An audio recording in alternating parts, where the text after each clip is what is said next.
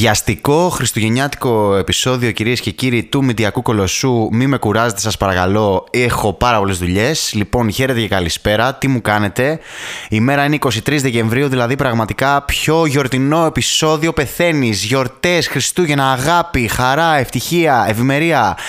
Γαμώ την πουτάνα μου, τίποτα. Θέλει να μου εξηγήσει κάποιος πραγματικά ποιος είναι ο λόγος, πρώτον, ποιος μαζεύτηκε σε ένα διοικητικό συμβούλιο και είπε: Παιδιά, λοιπόν, ακούστε τι έχω βγάλει. Ακούστε τι έχω σκεφτεί, μαλάκες. Κερατάκια για το αυτοκίνητο, ρε μαλάκα! Θα το βάζουμε πάνω πάνω και θα έχει κερατάκια τάρανδου, ρε μαλάκα. Και μύτη μπροστά, εκεί που γράφει μπροστά Ζάσταβα, εκεί που γράφει μπροστά Σουζούκι, Τέσλα, τι στο μπούτσο έχετε, εκεί που γράφει αυτό το πράγμα, θα βάλουμε μία μητούλα κόκκινη και πάνω θα βάλουμε κερατάκια. Και μαζεύτηκαν στο ΔΣ και λένε τέλειο μαλακά θα το ψηφίσουμε, θα γεμίσουμε τον πλανήτη με ηλίθια smart Fiat 500 και Toyota Aigo, γιατί κυρίως οι ιδιοκτήτες τέτοιων αμαξιών είναι που τα στολίζουν έτσι, έτσι σαν το μπούτσο μου ξενύχτη. Λοιπόν, έτσι. Και θα τα στολίσουμε έτσι για να δείξουμε το χριστουγεννιάτικο πνεύμα.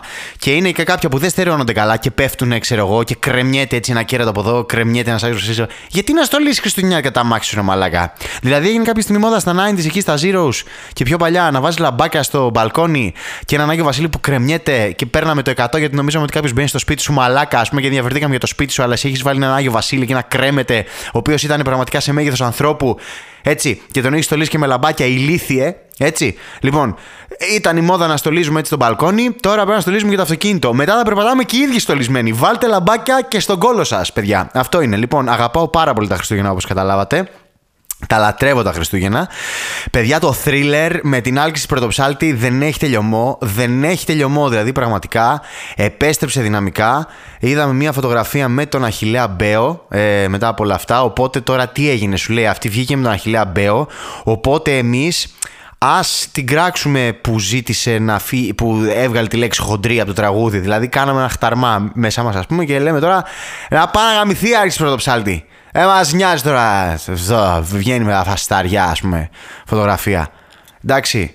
Λοιπόν, αυτό είναι, αυτό είναι τώρα. Αυτό είναι και σε όποιον αρέσει. Η Γεωργία Λαλέ, λοιπόν, ε, μια καλλιτέχνη στο προξενείο της Νέας Υόρκης, ε, ανήρτησε ένα έργο της, το οποίο ήταν ε, μια ελληνική σημαία φτιαγμένη σαν patchwork ας πούμε τώρα θα το πω εγώ, φτιαγμένη από σεντόνια ε, κακοποιημένων γυναικών που τις είχαν αποσταλεί κάπως κάτι τέτοιο στο προξενείο της Νέας Υόρκης και έγινε μεγάλο, μεγάλο τζέρτζελο αυτό γιατί ζήτησε λέει ο κύριος, ποιος το ζήτησε, ο κύριος Γεραπετρίτης, ποιος είναι αυτός είπαμε, ο, ο, ναι, ο Υπουργός Εξωτερικών Γιώργος ε, Γεραπετρίτης έδωσε εντολή να κατέβει αυτό το καλλιτεχνικό έργο από το ελληνικό προξενείο της Νέας Υόρκης μετά από δημόσια προτροπή, λέει, της νίκης του κόμματος αυτό του Δημήτρη Νατσιού, που διαμαρτυρήθηκε, λέει, γιατί απεικονίζει την ελληνική σημαία παραποιημένη, με παραποίηση του εθνικού συμβόλου κτλ. Εντάξει, πιστεύω δεν χρειάζεται να αναλύσουμε περισσότερο του πόσο τώρα, ας πούμε, ε, ε, υποκλίνεται ας πούμε, η κυβέρνηση στην ακροδεξιά και γενικά το πόσο, πόσο ακροδεξιά κινούμαστε πλέον και το πόσο της κοντής ψωλής της φταίνει τρίχες ε, είμαστε ε, σε αυτή την... Κάτσε εδώ το μικρόφωνο. Σε αυτή την καταπληκτική τη χώρα. Έτσι του, ε, ένας άνθρωπος που προσπαθεί να δώσει φωνή ε, σε αυτές τις γυναίκες, να δώσει φωνή στο πρόβλημα που συμβαίνει, ε, στο πρόβλημα που υπάρχει και να, να επικοινωνήσει λίγο πιο έξω από τα στενά όρια αυτού του κολοχωριού, κολο, δεν ξέρω τι είναι που ζούμε ε, και να στείλει ένα μήνυμα, ε, όχι φυσικά, δεν γίνεται, πρέπει να επέμβουμε πρέπει να φημώσουμε ε, οποιαδήποτε μορφή τέχνης προσπαθεί να μας αντιτεθεί ε, πρέπει να είμαστε όλοι πάρα πολύ σόφρονες, πρέπει να είμαστε συγκρατημένοι, πρέπει να είμαστε συμμαζεμένοι, να τηρούμε τα χρηστά ήθη και έθιμα αυτής της πατρίδας, ε, Ελλάς, θρησκεία, οικογένεια, ε, γυναικοκτονία, πατριαρχία. Αυτό, αυτό είναι. Φυσικά, συγγνώμη, μπήκα πάρα πολύ δυναμικά στο επεισόδιο, αλλά δεν θα μπορούσα να σας αφήσω χωρίς ζώδια και σήμερα, ειδικά για τους δίδυμους, γιατί είπαμε θα ασχολούμαι μόνο με τους δίδυμους, γιατί είμαι δίδυμος και στα αρχίδια μου οι υπόλοιποι. Λοιπόν, άκου τι έχουμε σήμερα για 23 Δεκάτου, παιδιά. Οπλιστείτε για το πώς θα κάνετε Χριστούγεννα. Δεν θέλω να ακούσω, δεν ήμουν έτοιμος, δεν το περίμενα αυτό. Είχες ακούσει μηντιακό κολοσσό, σου είπε το ζώδιο σου τι θα κάνεις, έπρεπε να είσαι έτοιμος, φίλε μου. Λοιπόν, με την ανάδρομη πορεία του ο Ερμής γυρνά και πάλι στο στο ζώδιο του τοξότη και στον 7ο σου οίκο για να στρέψεις τις σκέψεις στις στρες Ω, κάνει και ρήμα. Για να στρέψεις τις σκέψεις στις διαπροσωπικές και αισθηματικές σχέσεις. Αυτό είναι. Θα είναι μια περίοδος που θα προσπαθήσεις να καταλάβεις τι σου προσφέρει ο ή το αγαπημένος, αγαπημένη αγαπημένος σου να κάνει συζητήσεις που αφορούν παρελθοντικά γεγονότα και να επαναξιολογήσεις σχέσεις και συντρόφους. Μάλιστα. Είναι πολύ πιθανό να θελήσεις να επιστρέψεις σε μια παλιότερη σχέση την οποία ακόμη δεν έχεις ξεπεράσει. Με την Σελήνη να βρίσκεται στον Ταύρος, στον 12ο σου, 12ο πίθηκο μάλλον εννοεί, θα έχεις τάσεις μοναξιάς και απομόνωσης προκειμένου να αφουγκραστείς τις βαθύτερες ανάγκες σου. Κοίτα, αν σκεφτούμε, αν αναλογιστούμε σε ποιους απευθύνεται, αυτό, σε ποιους απευθύνεται αυτά τα ζώδια τον τελευταίο καιρό, δηλαδή έχουμε πει σε εγκληματίες, σε μαφιόζους, σε κακοποιούς, ε, στον Ντίλιγκερ, μάλλον στον ε, Μάνσον κτλ. Ε, μάλλον οι τάσεις μοναξιάς και απομόνωσης έχει να κάνει μόνο με το κρατητήριο, ε, κάτι, κάτι τέτοιο μάλλον με, με, με την μπουζού, έτσι που έχεις μπει μέσα. Οπότε στην φυλακή μέσα θα έχεις ε, τάσεις μοναξιάς προφανώς, γιατί αυτό είναι φυλακή, και θα έχεις και πάρα πολύ χρόνο προκειμένου να αφουγκραστείς τις βαθύτερες ανάγκες σου. Η σύνοδος της Ελλήνης με τον ουρανό μπορεί να φέρει εσωτερικές συγκρούσεις και συναισθηματική φόρτιση με αποτέλεσμα γεγονότα που κρατούσες μυστικά να τα βγάλεις έντονα προκειμένου να απελευθερωθείς. Κατάλαβε, π.χ. πού είναι η αποθήκη με, με τους 400 τόνους κοκαίνης, ας πούμε, που έχεις, φίλε μου; Γιατί αυτό είναι. Είπαμε, ζώδια για εγκληματίες. Ζώδια για μαφιόζους. Λοιπόν, σε άλλα νέα θα είναι πάρα πολύ σύντομο το podcast σήμερα σε σχέση με αυτά που έχετε συνηθίσει. Δεν, ε, είναι έτσι ένα σφινάκι γιορτινό που μπήκα να σας πω ένα γεια και να σας παρατήσω στα κρύα του λουτρού. Θέλει κάποιος να μου εξηγήσει, θέλει κάποιος να μου εξηγήσει τι μόδα είναι αυτή που κάπως. Δεν θα το πω. Δευτεροκλασσά τα ονόματα και μπάντες. Κάπως δευτεροκλασσά τα ονόματα και μπάντες που έρχονται στην Ελλάδα έτσι και στα φεστιβάλς.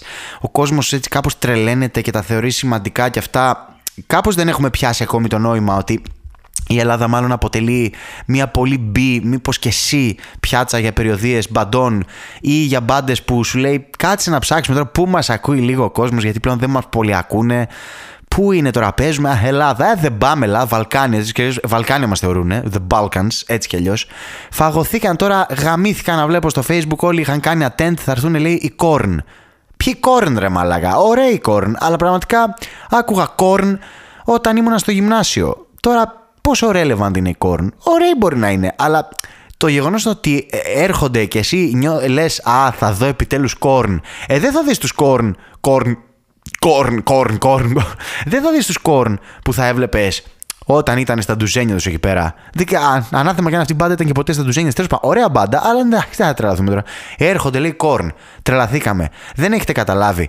Ακόμη και όταν έφτασε και η ώρα των Scorpions και έρχονται εδώ πέρα τρεις φορές τη βδομάδα πλέον θα εμφανίζονται στο Έναστρον μαζί με τον Χρήστο Μάστορα και τον Σάκη Ρουβά, ας πούμε, σε λίγο. Ή τώρα. Συγγνώμη, μου αρέσει και αυτός, αλλά ο Nick Cave.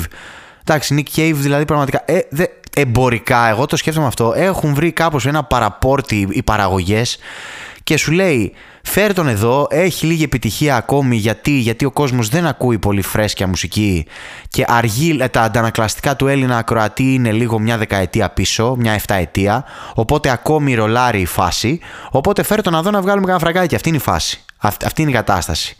Τέλος πάντων. Ναι, τώρα ξέρω, θα πείτε άμα τι ο Nick Cave ποιητής. Και ναι, ο Nick Cave ποιητής και αυτά και έχει βγάλει δίσκο και πρόσφατα και είναι και πολύ ωραίος. αυτό. Αλλά ας, ας, ας, ας είμαστε τώρα ειλικρινείς. Ε, ε, ας είμαστε τώρα ειλικρινείς. Δηλαδή, πότε στα πολύ, πολύ, πολύ ντουζένια τους όλοι οι καλλιτέχνες έρχονται. Δηλαδή, οι μόνοι που μπορούν να έρθουν τώρα στα ντουζένια τους, που είναι πάντα στα ντουζένια τους, ας πούμε, και έχει γίνει και χαμός και ό,τι να είναι, είναι οι Coldplay, οι οποίοι, ξέρω εγώ, θα έρθουν μια φορά, δεν θα ξαναρθούν ποτέ και πώς με το ζόρι καταφέρανε και μπήκε η Ελλάδα στο χάρτη της περιοδίας τους, ο Χριστός και η Παναγία, δεν ξέρω ποιος το κατάφερε αυτό, τι να πω, μπράβο, αλλά απ' την άλλη τι μπράβο. Βλέπω κάτι εισιτήρια 9 εκατοστάρικα, 7 εκατοστάρικα, η πλατφόρμα ήταν πολύ δύσκολη να κλείσει εισιτήριο γιατί θυμάμαι προσπαθούσα να κλείσω για μια φίλη μου. Γιατί εννοείται εγώ δεν έχω φράγκο και δεν μπορούσαμε. Ήταν ένα περίεργο πράγμα αυτό.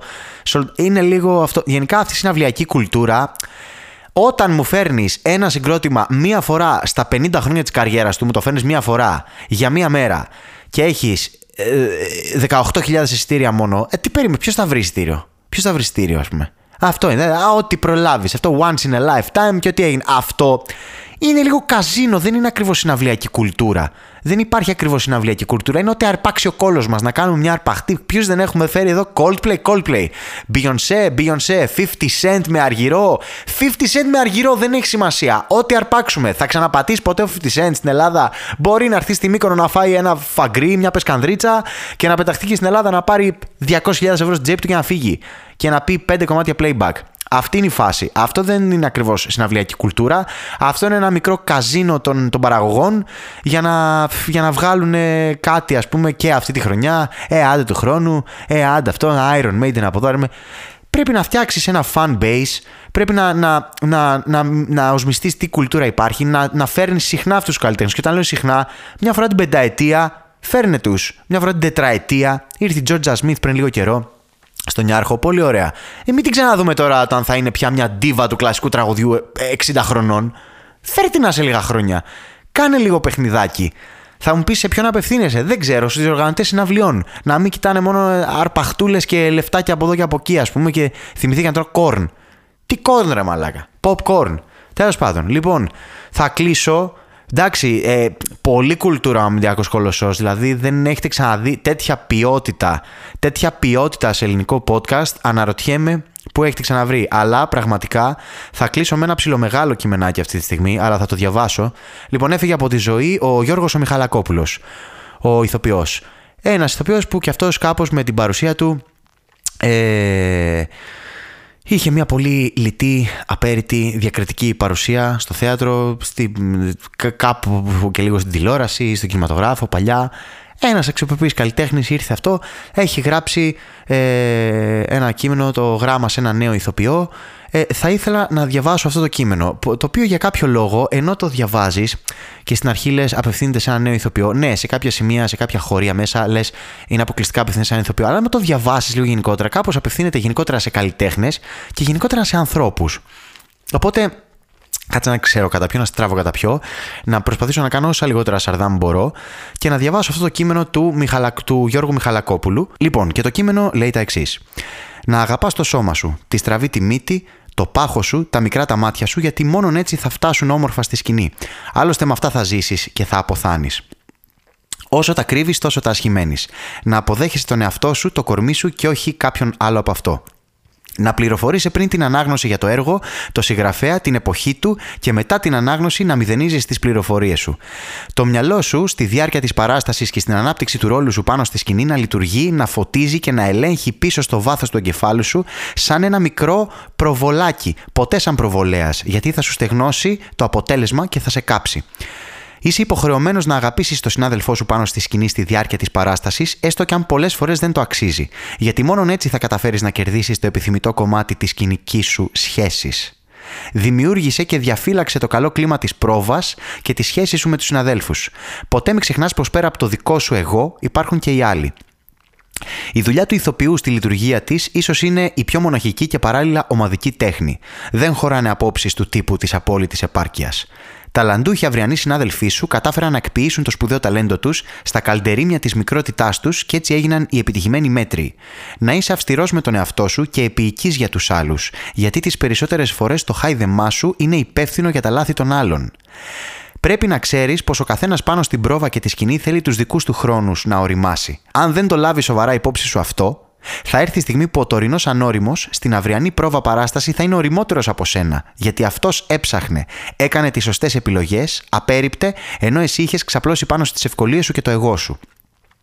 Να αγωνιάσεις όλη σου την καριέρα να κατακτήσεις την εμπιστοσύνη και την καταξίωση ανάμεσα στους συναδέλφους σου, γιατί μόνο τότε αληθινά θα αποτελέσεις μέλος της μεγάλης θεατρικής οικογένειας. Τα καμαρίνια, όσο μικρόψυχα κι αν είναι, γιατί είναι, ξέρουν να υποκλίνονται στους άξιους της σκηνής. Είσαι αθλητής, αλλά πάντα να επιλέγεις δρόμους μεγάλων αποστάσεων. Να έχεις το ρυθμό σου σε αυτό το μαραθώνιο που διάλεξες, θα δεις να σε προσπερνάνε, μην απογοητευτεί, απλώς αυτοί βιάζονται. Δεν ξέρουν να χειριστούν τις αποστάσεις. Δεν σκέφτηκαν τις ανηφόρες. Εσύ θα προχωράς αδιάκοπα, αυτοί θα έχουν εγκαταλείψει.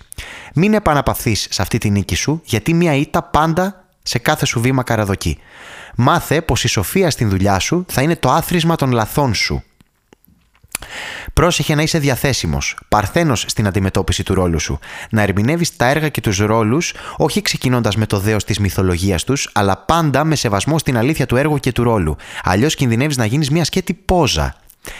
Ψάχνε το ρόλο σου, από πού έρχεται και τι ζητάει, προτού εμφανιστεί στη σκηνή, στη δράση. Και αν αυτό δεν δηλώνεται στο έργο, οφείλεις να δημιουργήσεις τη δική σου αλήθεια. Γιατί αυτό που πρωταγωνιστεί στη σκηνή είναι αυτό που έχει συμβεί εκτός σκηνής. Μάθε να είσαι θρήσκος και ιερόσιλο μαζί. Στην τέχνη πρέπει να διακινδυνεύεις, γιατί είναι χρησιμότερο ένα ενδιαφέρον λάθος από ένα αδιάφορο σωστό.